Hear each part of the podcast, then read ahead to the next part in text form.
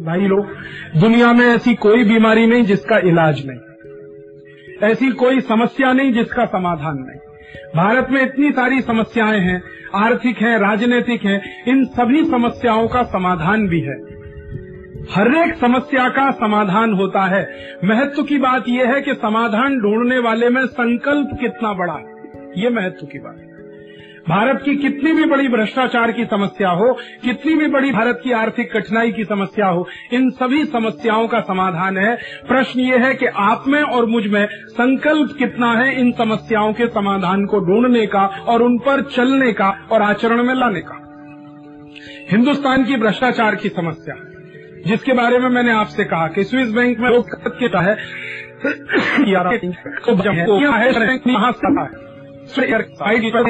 हुई और उसके बाद कोटा पर बहस हुई। बहस पूरे देश ने टेलीविज़न पर देखी।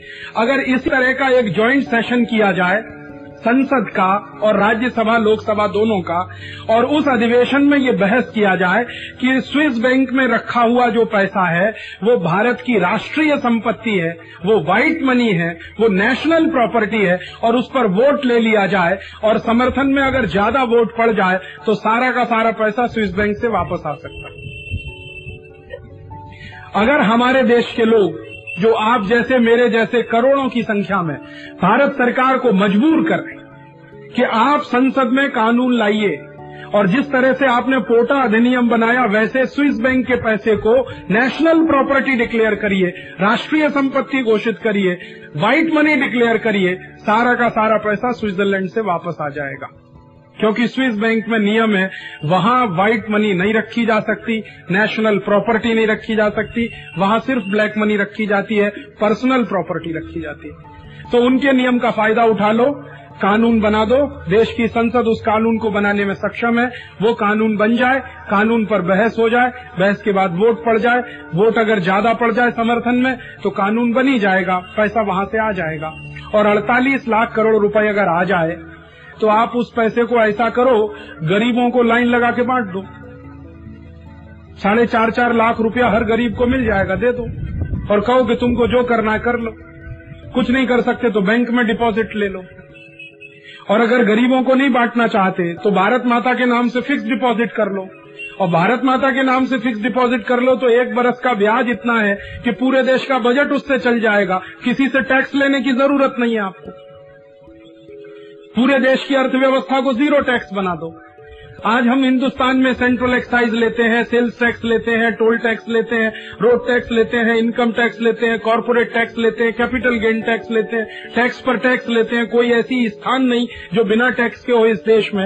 मनोरंजन पे भी टैक्स है इस देश में। दुनिया में बड़ा विचित्र देश है। एंटरटेनमेंट करो, उसका भी टैक्स दो आप। माने मज़ा लो, उस पर भी टैक्स आप आनंद भी नहीं ले सकते बिना टैक्स के। ये बड़ा विचित्र देश है। थोड़े दिन में आप कहोगे, मैं थूक रहा हूँ, इस पे भी टैक्स दे दो।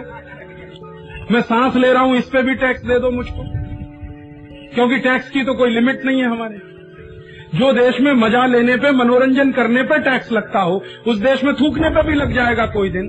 चलने पे भी लगा देंगे। मैं अभी एक दिन मद्रास गया था, रेलवे स्टेशन के बाहर निकला यूरिनल में गया। यूरिनल से बाहर जैसे ही निकला तो एक आदमी आ गया, कहने लगा, लाओ दो रुपए टैक्स मैंने कहा, भाई, क्यों? तो उसने कहा, यहाँ मूतने पे भी टैक्स तो मैंने कहा, किसने लगाया कि वो अम्मा ने लगा दिया जयललिता ने? मद्रास स्टेशन के बाहर जो यूरिनल लगा है, उसमें अगर आप जाओगे, दो रुपए टैक्स देना पड़ता तो इन नेताओं का तो कोई भरोसा नहीं। कि पेशाब करो, उस पर भी टैक्स दे दो, चल रहे हो, इस पर भी टैक्स दे दो, थूक रहे हो, इस पर भी टैक्स दे दो। तो ये सारे के सारे टैक्स लगा रहे हैं हम।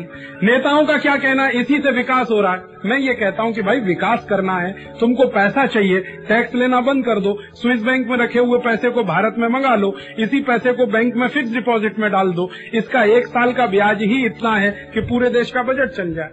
टैक्स लेने की ज़रूरत क्या? और हिंदुस्तान में आज आप पूरी इकोनॉमी को ज़ीरो टैक्स करो और पाँच साल के बाद ये देश अगर न सोने की चिड़िया हो जाए तो आप जो कहो मैं हारने को तैयार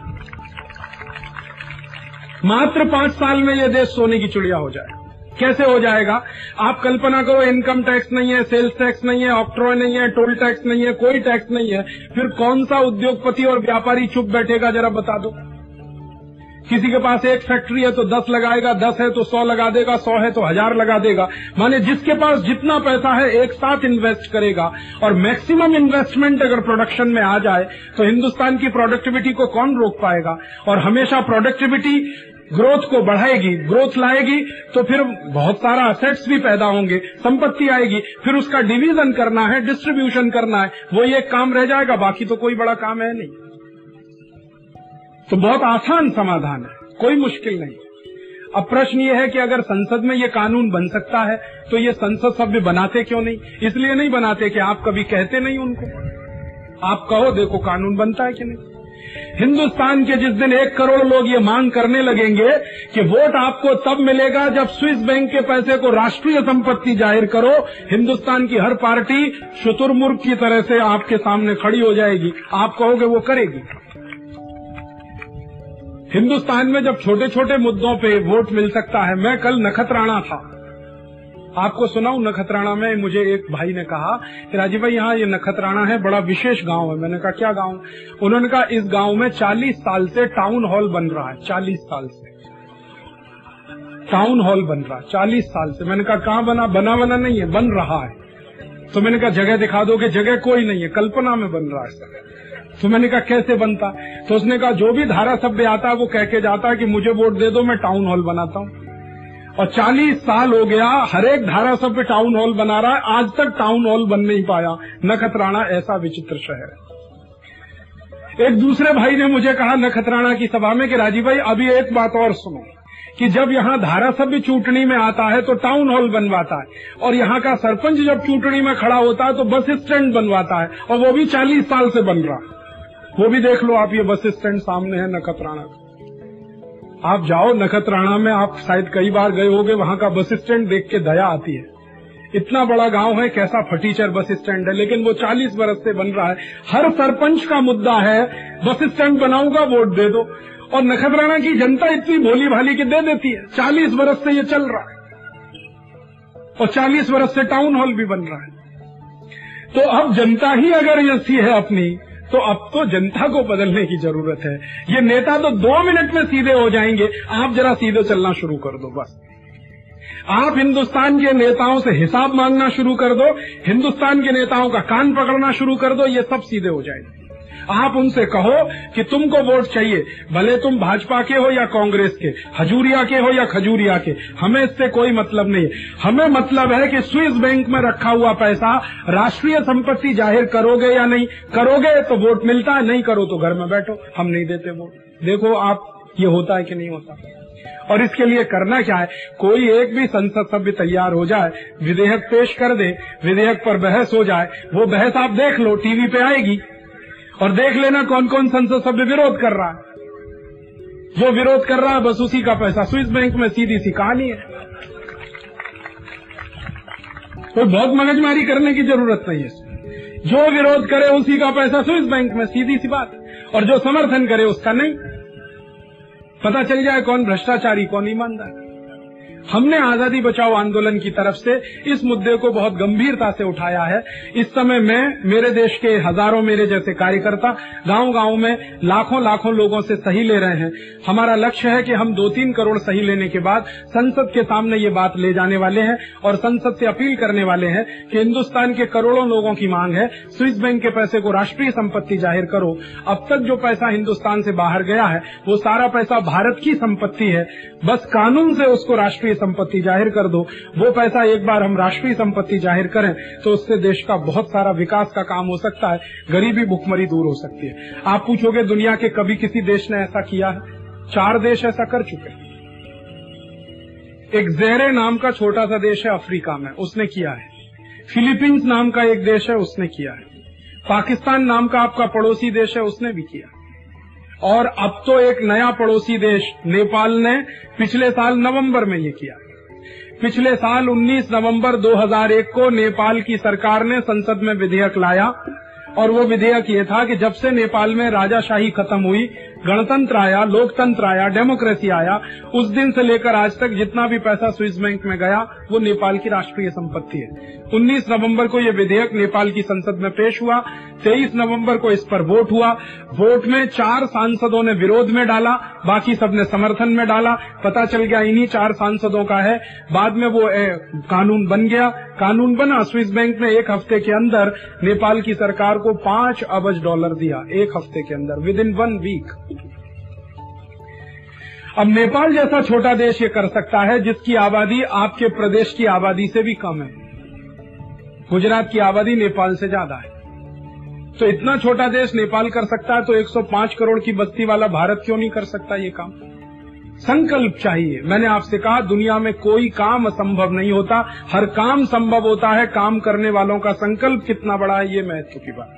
आप संकल्प कर लो, मैं संकल्प कर लूँ, ये काम हिंदुस्तान में आज नहीं तो दो साल बाद, दो साल बाद नहीं तो पाँच साल बाद होने ही वाला है। संकल्प की बात है। आज मैंने संकल्प किया है, मेरे जैसे बारह हज़ार कार्यकर्ताओं ने किया है, कल एक लाख हो जाए, फिर बारह लाख हो जाए, किसी दिन एक करोड़ हो जाए, ये होने ही वाला है। असंभव नहीं है ये सब। ये सब संभव है। एक दूसरा निवेदन, एक बार भारत देश के सुप्रीम कोर्ट ने ऐसा किया। आप याद करो, जब यूरिया घोटाला हुआ 133 करोड़ रुपए का घोटाला था। सारा पैसा स्विस बैंक में जमा हुआ। एक नया पैसा यूरिया भारत में नहीं आया। तब सुप्रीम कोर्ट ने ये जजमेंट किया था कि सारा का सारा पैसा जो यूरिया घोटाले में भारत से बाहर गया, वो भारत की राष्ट्रीय संपत्ति है। और आपको माहिती है, दो किश्तों में 133 करोड़ रुपए स्विट्जरलैंड से वापस भारत में आया था। एक बार 117 करोड़ रुपए आया, दूसरी बार 16 करोड़ रुपए आया। पूरा पैसा भारत में आ गया। अब यूरिया घोटाले का पैसा आ सकता है तो चारा घोटाले का भी आ सकता है, बोफोर्स घोटाले का भी आ सकता है, गेहूँ घोटाले का भी आ सकता है, कोई भी घोटाले का पैसा आ सकता है। और सीधा सा सिद्धांत है, यूरिया घोटाले का पैसा राष्ट्रीय संपत्ति तो सब घोटाले का पैसा राष्ट्रीय संपत्ति। करने वाले लोग चाहिए। सुप्रीम कोर्ट में ये किया था। सुप्रीम कोर्ट के सामने कोई जाए तो ये हो सकता है। हमने संकल्प लिया है कि हम जाएँगे।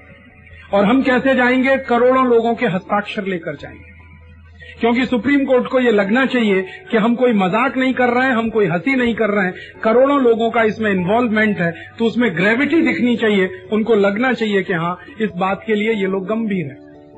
तो सुप्रीम कोर्ट भी जजमेंट दे सकते तो या तो संसद ये काम करे, नहीं तो सुप्रीम कोर्ट करे। दोनों ही रास्ते से हम ये काम करा सकते और हिंदुस्तान के बहुत सारे पैसे की व्यवस्था जो हमें प्रदेश से कर्जे के रूप में करनी पड़ती है, वो सारा पैसा हम हमारे देश में अपने से जुटा सकते हैं। दूसरा एक और विकल्प है इसका। हमारे देश के अंदर जो काला धन है, जिसको इंटरनल ब्लैक मनी कहते हैं, उससे भी देश का बहुत विकास हो सकता है। आप जानते हैं कि भारत देश में इस समय दस लाख करोड़ रुपए का काला धन है। देश के अंदर, बाहर की बात नहीं कर रहा और ये दस लाख करोड़ का कालाधन कहाँ से हुआ है? ये हुआ है इनकम टैक्स के कानून के कारण। इनकम टैक्स नाम का एक कानून है हमारे देश में, वो ये कहता है कि आपने अगर सौ रुपया कमाया तो उसमें से पैंतीस रुपए आप टैक्स में दे दो। तो पैंसठ रुपए आपका व्हाइट मनी है, और अगर आपने नहीं दिया तो पूरा का पूरा सौ रुपया ब्लैक मनी है आपका। ये है इनकम टैक्स का कानून। अब आप मुझे बताओ, दुनिया में कौन सा नोट ब्लैक एंड व्हाइट होता है? मनी तो मनी है ब्लैक एंड व्हाइट तो नहीं है। कोई नोट मैंने ऐसा नहीं देखा जिसपे आधे पे लिखा हो ब्लैक और दूसरे आधे पे लिखा हो व्हाइट। नोट तो नोट है, मनी तो मनी है, ब्लैक एंड व्हाइट नहीं है। ये तो कानून ऐसा है, जो कुछ धन को ब्लैक बनाता है, कुछ को व्हाइट बनाता है। और ब्लैक कैसे और व्हाइट कैसे है? सौ रुपए आप कमाओ, पैंतीस रुपए सरकार को दो तो पैंतीस तो बचा हुआ जो पैंसठ है वो व्हाइट है। और नहीं दिया तो पूरा सौ ब्लैक है। और इसी के चलते दस लाख करोड़ रुपए आता है, ब्लैक मनी का। और ये क्यों आता है? क्योंकि इनकम टैक्स डिपार्टमेंट पूरी ताकत लगा के भी टैक्स नहीं वसूल पाता। कारण उसका ये है कि हिंदुस्तानी आदमी इनकम टैक्स देना पसंद ही नहीं करता। इस देश का आदमी दान दे सकता टैक्स नहीं देता कभी भी। मैं इस देश में ऐसे कई लोगों को जानता हूँ और कच्छी लोगों को जानता हूँ, जो एक दिवस में एक लाख रुपया दान देते हैं, लेकिन इनकम टैक्स कभी नहीं देते। इसी कच्छ के मेरे एक मित्र हैं, मुंबई में रहते हैं। वो रोज शाम को एक लाख रुपया दान करते हैं। लेकिन इनकम टैक्स की चोरी करने के लिए चार चार्टेड अकाउंटेंट उनके पास हैं, हमेशा तैयार रहते वो चारों चार्टेड अकाउंटेंट उनका यही हिसाब करते हैं कि कहाँ से टैक्स चोरी करना, कैसे बचाना, कैसे चोरी करना, कैसे एक दिन मैंने उनसे कहा कि आप रोज एक लाख रुपए दान देते हैं, यही पैसा इनकम टैक्स में क्यों नहीं देते आप? तो उन्होंने कहा, राजीव भाई, भारतीय संस्कृति के अनुसार कुपात्रों को कभी दान नहीं दिया जाता। ये सरकार कुपात्र है, इसको मैं एक पैसा नहीं दे सकता। भले दान में मैं पूरा घर क्यों ना दे दू? तब मेरे समझ में आया, हिंदुस्तान का आदमी भारतीय संस्कृति को मानता, इसलिए टैक्स नहीं देता। तो मैं तो खुलेआम कहता हूँ कि जो टैक्स नहीं देता, वो भारतीय संस्कृति वाला है। क्योंकि वो हरामखोरों को तो नहीं दे रहा कम से कम। और जो टैक्स नहीं दे रहा, आप देखो, वो धर्मशाला बना रहा है। वो गौशाला बना रहा है, वो पांजरा पोल बना रहा है, वो तालाब बाँध रहा है, वो कुएँ खोद रहा है, वो सड़क बना रहा है, वो हॉस्पिटल बना रहा है, वो स्कूल बना रहा है। आप बताओ क्या नहीं कर रहा? है बस इतना ही तो है कि हरामखोर नेताओं को नहीं दे रहा है। बाकी कोई भी काम वो कर रहा। है तो मेरे हिसाब से तो वो ठीक ही कर रहा। है सरकार है जो गलत कानून लेके बैठी हुई है। एक दिन, थोड़े दिन पहले मैं इनकम टैक्स कमिश्नर्स के कॉन्फ्रेंस में गया था। इनकम टैक्स ऑफिसर्स की कॉन्फ्रेंस मैंने उनसे कहा कि आपका डिपार्टमेंट नहीं हो तो भारत में ब्लैक मनी होगा ही नहीं। तो कहने लगे, क्यों? मैंने कहा इनकम टैक्स एक्ट है, इसलिए मनी ब्लैक है। एक्ट हटा दो मनी ब्लैक होगा नहीं। आप कानून हटाओ तो मनी कहाँ से ब्लैक होगा? सब व्हाइट ही व्हाइट है। कहने लगे, बात तो आपकी सही है। तो मैंने कहा, ये डिपार्टमेंट बंद कर दो। तो कहने लगे, सरकार का खर्चा कैसे चलेगा? मैंने कहा, इससे ज़्यादा हम दे देंगे। सरकार इनकम टैक्स में एक साल में जितना लेती है, उससे दो ढाई गुना ज़्यादा मैं दिलवा सकता हूँ भारत सरकार को, अगर सरकार इनकम टैक्स डिपार्टमेंट बंद कर दे और दान मांगना शुरू कर दे। क्योंकि हिंदुस्तानी आदमी दान देना पसंद करता है, टैक्स नहीं देता। आप दान मांग लो, मिल जाएगा। कारगिल युद्ध हुआ, सरकार ने दान मांगा, मिला कि नहीं मिला? गुजरात में धरती कंप हुआ, सरकार ने दान मांगा, मिला कि नहीं मिला? उड़ीसा में बाबा जोड़ा आया, सरकार ने दान मांगा, पैसा मिला। आप जब भी देखना, भारत पर कोई भी विपत्ति आएगी, कोई भी संकट आएगा, इतना पैसा दान में आता है कि उसकी कल्पना नहीं कर सकते इसका अर्थ यह है कि भारत का आदमी दान दे सकता, टैक्स नहीं देता। तो सरकार दान ही लेना, टैक्स बंद कर दे। तो वो कहने लगे, फिर आप चलाएँगे कैसे डिपार्टमेंट को? मैंने कहा, बहुत सरल है। देखो, इनकम टैक्स डिपार्टमेंट का नाम बदल दो। इसको दान लेने वाला डिपार्टमेंट बना दो। अधिकारियों की ट्रेनिंग बदल दो। अभी ट्रेनिंग दी जाती है टैक्स वसूलने की, फिर ट्रेनिंग दे दो दान मांगने की। और इन अधिकारियों को जब दान मांगने की ट्रेनिंग हो जाएगी तो वो पहले फ़ोन करेंगे, सेठ जी, आऊँ क्या? आप फुर्सत में हैं? मेरा दान चाहिए देश के लिए। आप बताओ, जब इतनी विनम्रता से आपसे कोई फ़ोन पे बात करेगा, आप कैसे मना करेंगे? बताओ हिंदुस्तान में विनम्रता से मांगो, कुछ भी मिलता है, दादागिरी से एक नया पैसा नहीं मिल सकता। ये इनकम टैक्स डिपार्टमेंट दादागिरी करता है, इसलिए मनी ब्लैक है। अगर ये दादागिरी बंद कर दे, कोई मनी ब्लैक हो नहीं सकता इस देश में। और मैं तो वैसे भी इस बात का हिमायती हूँ इनकम टैक्स डिपार्टमेंट जितनी जल्दी हो बंद कर देना चाहिए, क्योंकि अंग्रेज़ों का खोला हुआ डिपार्टमेंट है।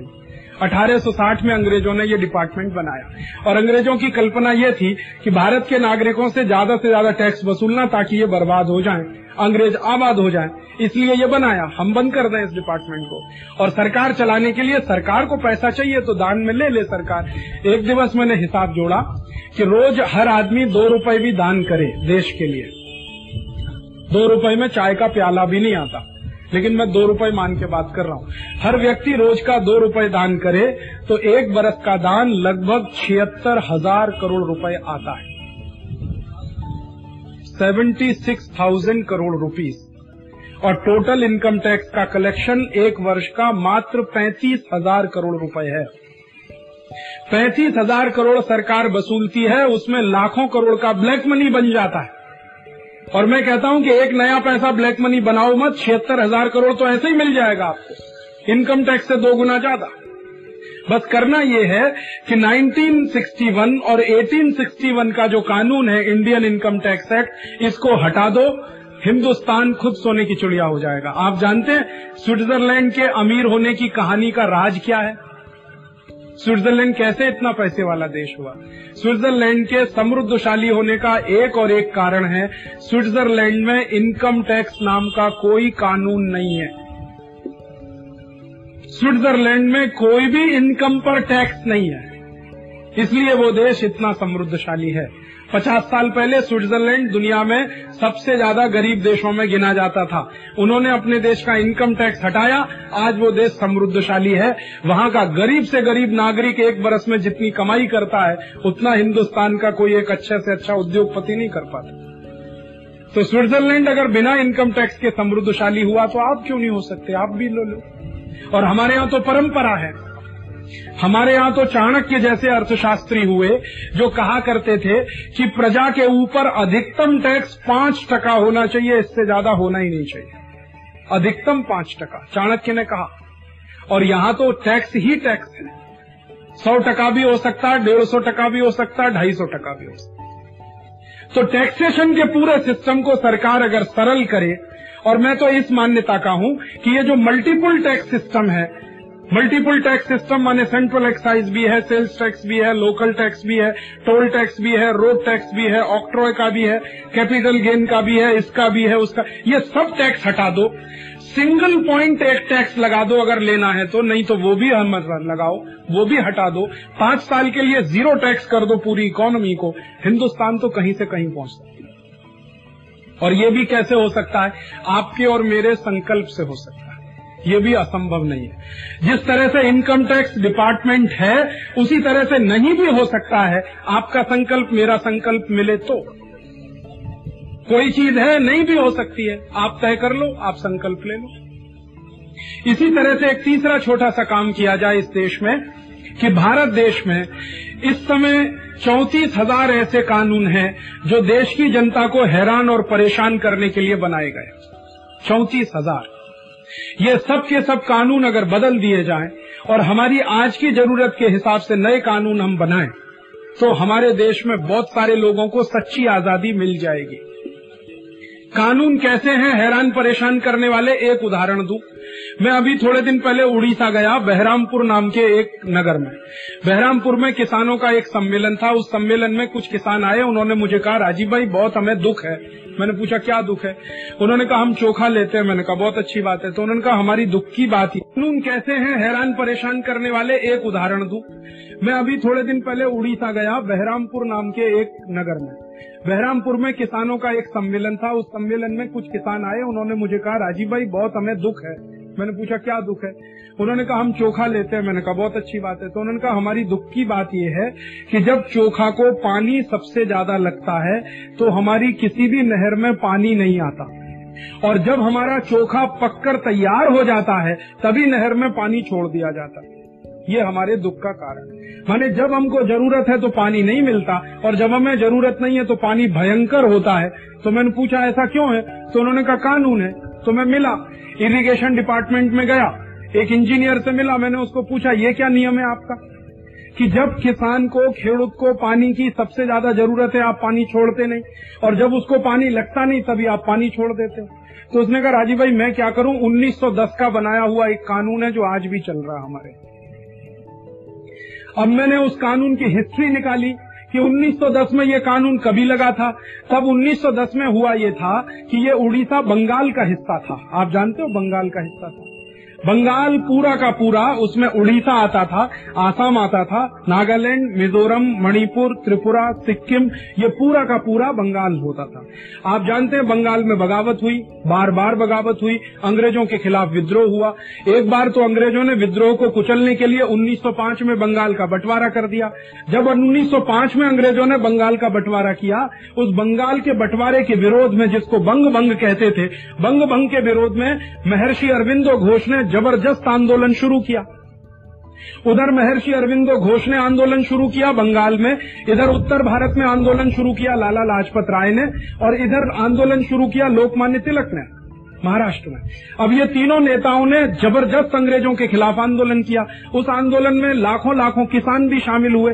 तो अंग्रेज़ों की, बंगाल की जो सरकार हुआ करती थी, बंगाल का प्रांत होता था, गवर्नर होता था वहाँ पर, उस सरकार ने किसानों को प्रताड़ित करने के लिए ये कानून बनाया कि जब किसान को पानी की ज़रूरत हो तो पानी मिले नहीं, और जब ज़रूरत नहीं है तभी पानी रहे नहर में। ये कानून तब का बनाया हुआ, आज तक हिंदुस्तान में चल रहा है। इसको किसी ने बदलने का आज तक सोचा नहीं। और ऐसे कानून हिंदुस्तान में कितने मैं आपसे बताऊँ जो आपके ऊपर अत्याचार करने के लिए बनाए गए। आपको तो सुनकर हैरानी लगेगी, आप हिंदू हैं, मैं हिंदू हूँ, ये दोनों के लिए तय करने का काम भी अंग्रेज़ों के समय के बनाए गए कानून के आधार पर होता है। आप भारत के नागरिक हैं या नहीं हैं, इसके लिए एक कानून है जिसका नाम है इंडियन सिटीजनशिप एक्ट वो इंडियन सिटीजनशिप एक्ट अंग्रेज़ों के समय का बनाया हुआ है। आपके पास राशन कार्ड है और आप राशन कार्ड होने के बाद ही वोटर हो सकते हैं और वोटर होने के बाद ही बोनाफाइड सिटीजन माने जाते हैं। आप जानते हैं, ये राशन कार्ड का कानून अंग्रेज़ों के जमाने का बनाया हुआ 1946 में बनाया था ये कानून अंग्रेज़। आप हिंदू हैं, मैं हिंदू हूँ। ये 1935 में अंग्रेज़ों ने तय की गई डेफिनेशन के आधार पर है। कौन हिंदू है, कौन मुसलमान है, कौन ईसाई है, कौन क्रिश्चियन है। ये अंग्रेज़ों की तय की गई डेफिनेशन है, हमारी नहीं है। हमारा सिटीजनशिप एक्ट अंग्रेज़ों का बनाया हुआ। हम हिंदू हैं, नहीं है, वो अंग्रेज़ों का बनाया हुआ। हमारे देश का पुलिस का कानून, जिसको इंडियन पुलिस एक्ट कहते हैं, ये इतना अत्याचारी कानून है। मेरे परिवार में मेरे पिताजी के बड़े भाई बहुत बड़े पुलिस ऑफिसर रहे। उनके साथ मेरा हमेशा इस बात पर झगड़ा रहा कि ये कानून कैसा है आपका कि कोई भी पुलिस वाला आपको डंडे से मार सकता है, पीट सकता है। आप उसका डंडा भी नहीं पकड़ सकते। अगर आपने डंडा पकड़ लिया तो केस आपके खिलाफ बनेगा, पुलिस वाले के खिलाफ नहीं बनेगा। क्या केस बनेगा?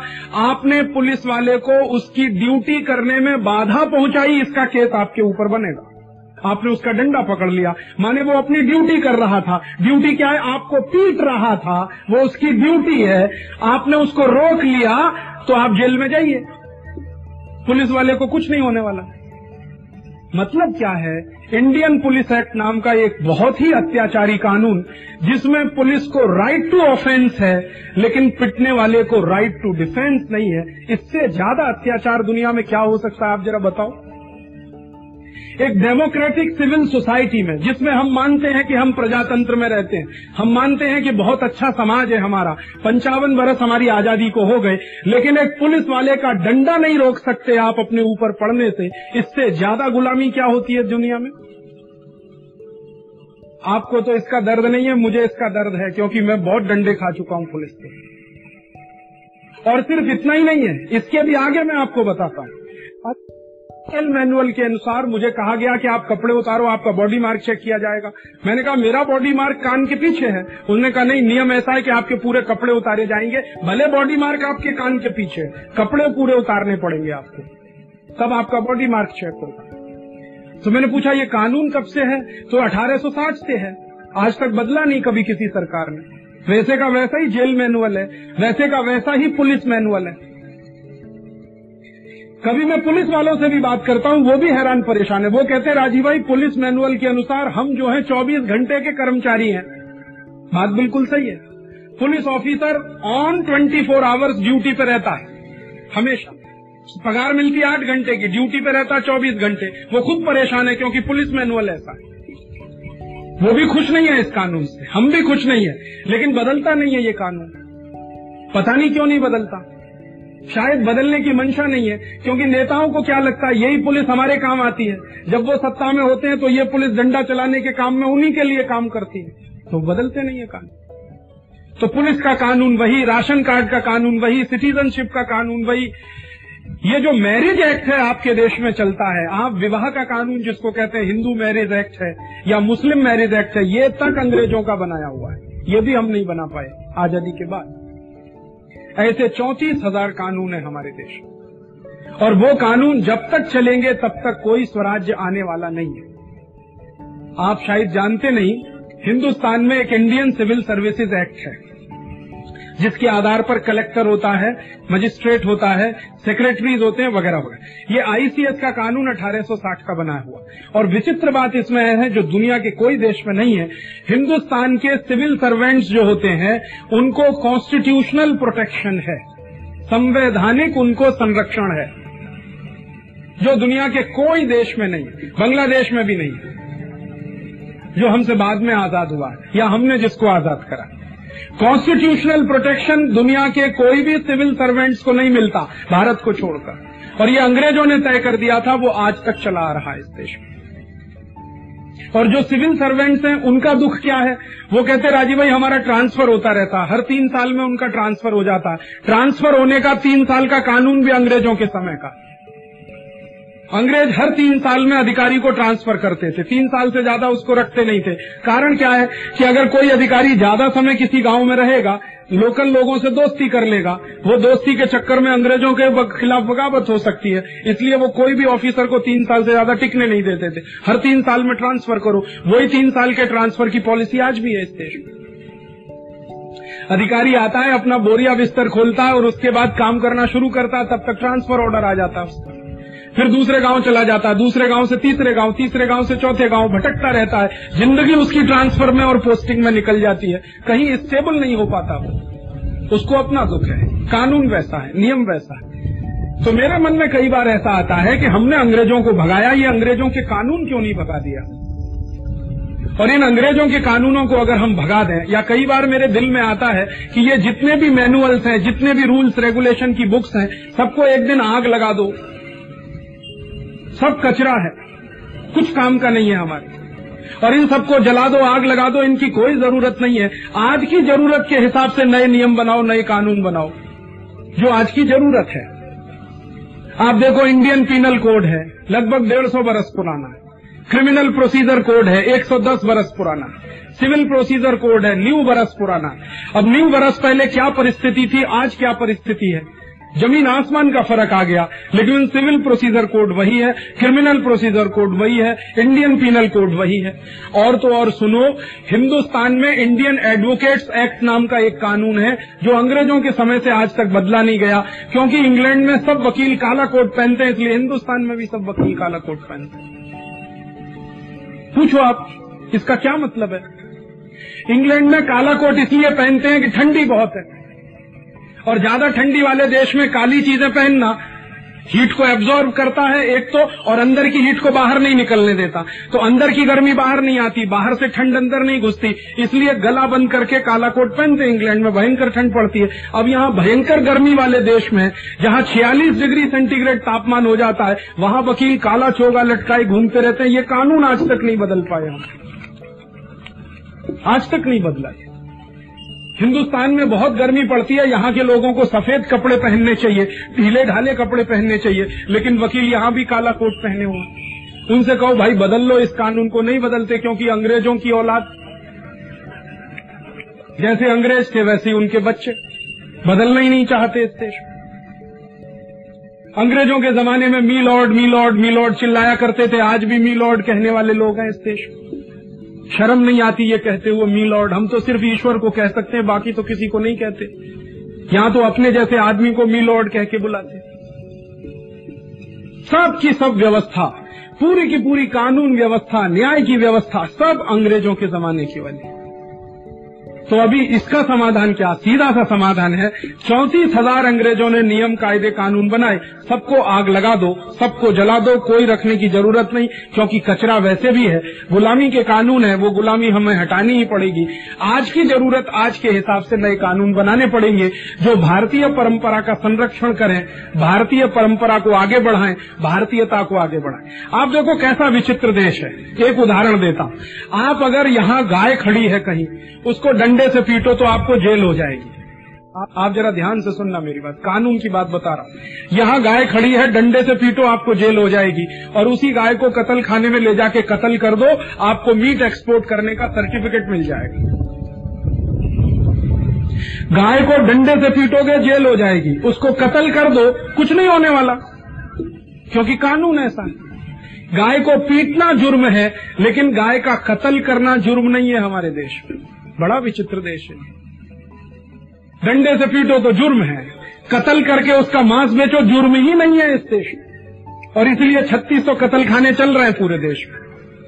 साठ हज़ार नए कत्ल खाने खुलने जा रहे हैं इस देश में, क्योंकि गाय का कत्ल करना जुर्म नहीं है। गाय को डंडे से पीटना जुर्म है।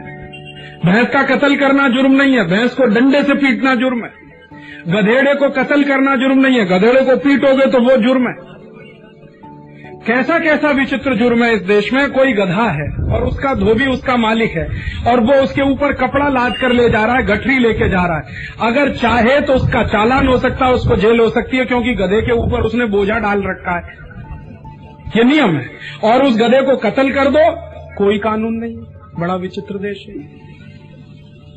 कोई बच्चे ने जन्म नहीं लिया जन्म लेने के पहले मार दो तो सिंपल एबॉर्शन है वो। और जन्म लेने के बाद मारो तो हत्या है और उसमें फांसी की सजा है। बड़ा विचित्र देश है। माने गर्भ में रहते हुए बच्चे को मार दो तो एबॉर्शन है। गर्भ के बाहर निकल आया और उसको आपने मारा तो आपको फांसी हो जाएगी 302 का चार्ज लगेगा आपके गर्भ में रहता हुआ भी वो जीवित इंसान है।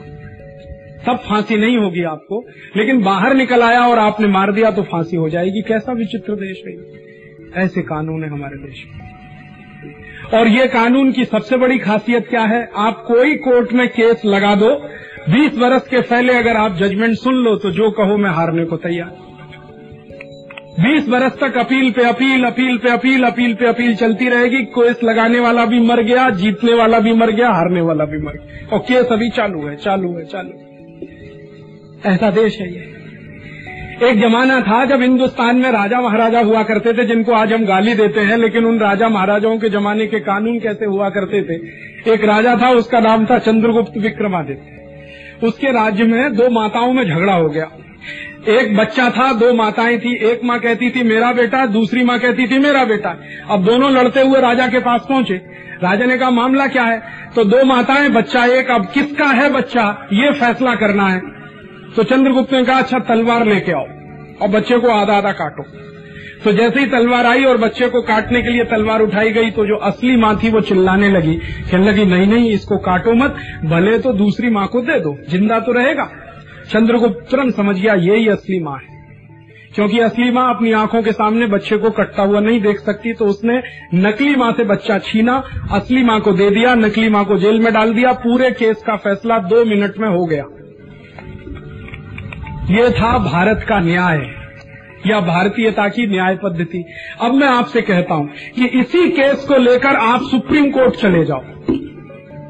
ठीक यही केस। दो माताएँ हैं, एक बच्चा है, आप सुप्रीम कोर्ट में केस कर दो। मैं आपको गारंटी देता हूँ कि 20 साल के पहले जजमेंट नहीं आएगा। और हो सकता है दोनों माताएँ मर जाएँ, बच्चा भी बड़ा होकर मर जाए, लेकिन केस चालू रहेगा। ये है अंग्रेज़ों की न्याय पद्धति। न्याय इसमें होता ही नहीं है। आप जानते क्या होता है? कोई भी न्यायाधीश ये नहीं कहता कि मैं न्याय देता हूँ। हर न्यायाधीश ये कहता है कि मैं कानून के आधार पर फैसला करता हूँ, न्याय नहीं देता। न्याय में और फैसले में ज़मीन आसमान का फ़र्क है। ज़रूरी नहीं है कि कानून के आधार पर दिया गया फैसला न्यायप्रिय हो, अन्यायप्रिय भी हो सकता है। अच्छा न्यायाधीश कानून के आधार पर फैसला देता है, न्याय नहीं देता, फिर हम उसको न्यायाधीश क्यों कहते? हैं और जहाँ कानून के आधार पर फैसला होता है, न्याय नहीं होता, उसको न्यायालय क्यों कहते? हैं मैं तो कहता हूँ, दोनों का नाम बदलना चाहिए। न्यायाधीश को कहना चाहिए कायदाधीश, और न्यायालय को कहना चाहिए कायदालय, क्योंकि वहाँ तो कायदे के आधार पर फैसला हो रहा है, न्याय कहाँ हो रहा है? अगर न्याय होता तो भारत में तो गाय माता है, उसको तो कत्ल करना भी जुर्म है, डंडे से मारना भी जुर्म है। न्याय तो ये कहता है हमारा, लेकिन कानून ये कहता है कि डंडे से मारना जुर्म है, कत्ल करना जुर्म नहीं है, ये कानून कहता है। तो कानून क्या है, न्याय क्या है, आप समझ तो भारत में करना ये होगा कि ये कानून आधारित फैसला करने की जो पद्धति है, इसको न्याय आधारित फैसला करने की पद्धति बनाना पड़ेगा। और ये कब बनेगी? जब अंग्रेज़ों के बनाए गए कानून हटाए जाएँ, चौंतीस हज़ार कानून रद्द किए जाएँ और आज की ज़रूरत के हिसाब से नए नियम बनाए जाएँ जो भारतीय मान्यता भारतीय परंपरा और भारतीय संस्कृति से ध्यान रखकर लिए गए हों न कि इसके विरुद्ध हों। तब हमें सुख मिलेगा शांति मिलेगी। तब हमें चैन मिलेगा और सुख शांति चैन मिला आपका जीवन आराम से कटेगा मेरा भी कटेगा। यही हमें करना है। लोग कहते हैं कि हम बहुत दुखी हैं। ठीक है, आप दुखी हैं, मैं भी दुखी हूँ। दुख का कारण क्या है? दुख का कारण ये व्यवस्था है। और हम दुख का कारण ढूंढ रहे हैं हमारे अंदर। हम नालायक हैं, हम निकम्मे हैं, हम नकारा हैं। हम अच्छे हो जाएँ तो सारा दुख दूर हो जाए, कभी नहीं होने वाला। व्यवस्था से जनित दुख है, आपके अंदर से थोड़ी आया है। बहुत लोग कहते हैं, हमें दुख दूर करना है, हम ध्यान करेंगे, प्राणायाम करेंगे, योग करेंगे 20 दिन साधना में जाएँगे, कितना भी कर लो, दुख दूर होगा ही नहीं, क्योंकि जो व्यवस्था में से निकला हुआ दुख है, वो आपके ध्यान, प्राणायाम, साधना से थोड़ी दूर होने वाला। आप हिमालय में चले जाओ तो भी दुखी रहोगे, क्योंकि पुलिस वाले का डंडा वहाँ भी आपके ऊपर फटक सकता है। वहाँ भी पुलिस वाला नहीं छोड़ेगा, आप क्या कर लोगे? दुख अगर दूर करना है, व्यवस्था जनित है तो व्यवस्था को बदलो। व्यवस्था से भागने में दुख दूर नहीं होने वाला। इस व्यवस्था को बदल दो जिसमें से ये दुख पैदा हुआ है। और मैं यही मानता हूँ। और मैं मानता हूँ इससे बड़ा अध्यात्म दुनिया में कोई नहीं है। जो व्यवस्था जनित दुखों को दूर कर ले, वो सबसे बड़ा आध्यात्मिक आदमी है। बाकी सब पाखंडी हैं। कोई अगर मुझे ये कहता है कि मैं 20 दिवस योगासन करता हूँ, कोई कहता है चार महीने का ध्यान लगाता हूँ, सब पाखंड करते हैं। हो ही नहीं सकता ये। आपकी गली के नीचे कूड़ा कचरा पड़ा है सड़ान पड़ी हुई है, और आप घर में बैठ के साधना कर लेंगे, ये कैसे होने वाला है? पूरे समाज में दुर्गंधी, दुर्गंध फैली हुई है। कहीं गरीबी है, कहीं बेकारी है, कहीं भूखमरा है, कहीं भ्रष्टाचार है। और कोई ये ढपोर शंकी कहे कि मैं तो ध्यान लगाता हूँ, मैं तो प्राणायाम करता हूँ, वो पाखंड के अलावा कुछ नहीं करता। न ध्यान लगा सकता, न प्राणायाम कर सकता। ध्यान और प्राणायाम तब होता है जब बाहर भी सुख है, अंदर भी सुख है। दोनों परिस्थितियाँ एकाकार होती हैं, तब आदमी ध्यान में जाता है। अन्यथा ध्यान में नहीं जाता। आसन कर लेना, ध्यान कर लेना नहीं होता। आसन कर सकते हैं आप। त्राटक कर लीजिए, लेकिन त्राटक ध्यान नहीं हुआ करता कभी। ध्यान करने के लिए बाहर अंदर सम परिस्थिति चाहिए। बाहर सुख है, अंदर भी सुख है। बाहर आनंद है, अंदर भी आनंद है। तब आप ध्यान में जा सकते हैं, अन्यथा ध्यान में नहीं जा सकते। तो मैं तो ये सब बाबाओं को बोलता रहता हूँ। बहुत सारे बाबा हैं जो गंडा ताबीज मानते हैं हमारे देश में, मेरे पास आओ, मैं तुम्हें मोक्ष ले जाऊँगा। आ जाओ, मुझे गुरु बना लो, मेरा यहाँ गंडा बनवा लो। और गुरु दक्षिणा देते जाओ, हर गुरु पूर्णिमा को आते जाओ, और वो कहेंगे, देखो, माया में नहीं लगना, माया बहुत खराब है। तुम मुझे दे दो, मैं रखूँगा तुम्हारी माया को, यहाँ ले आओ। यहाँ दे दो, गुरु दक्षिणा में देते जाओ, सारी माया, मैं इकट्ठा बैठता हूँ इस माया के ऊपर। तुम माया मत रखो, मुझे दे दो माया पूरी। ऐसे लोगों को मैं बहुत कहता हूँ गुरु जी आप उनको मोक्ष ले जा रहे हो, खुद ही क्यों नहीं चले जाते?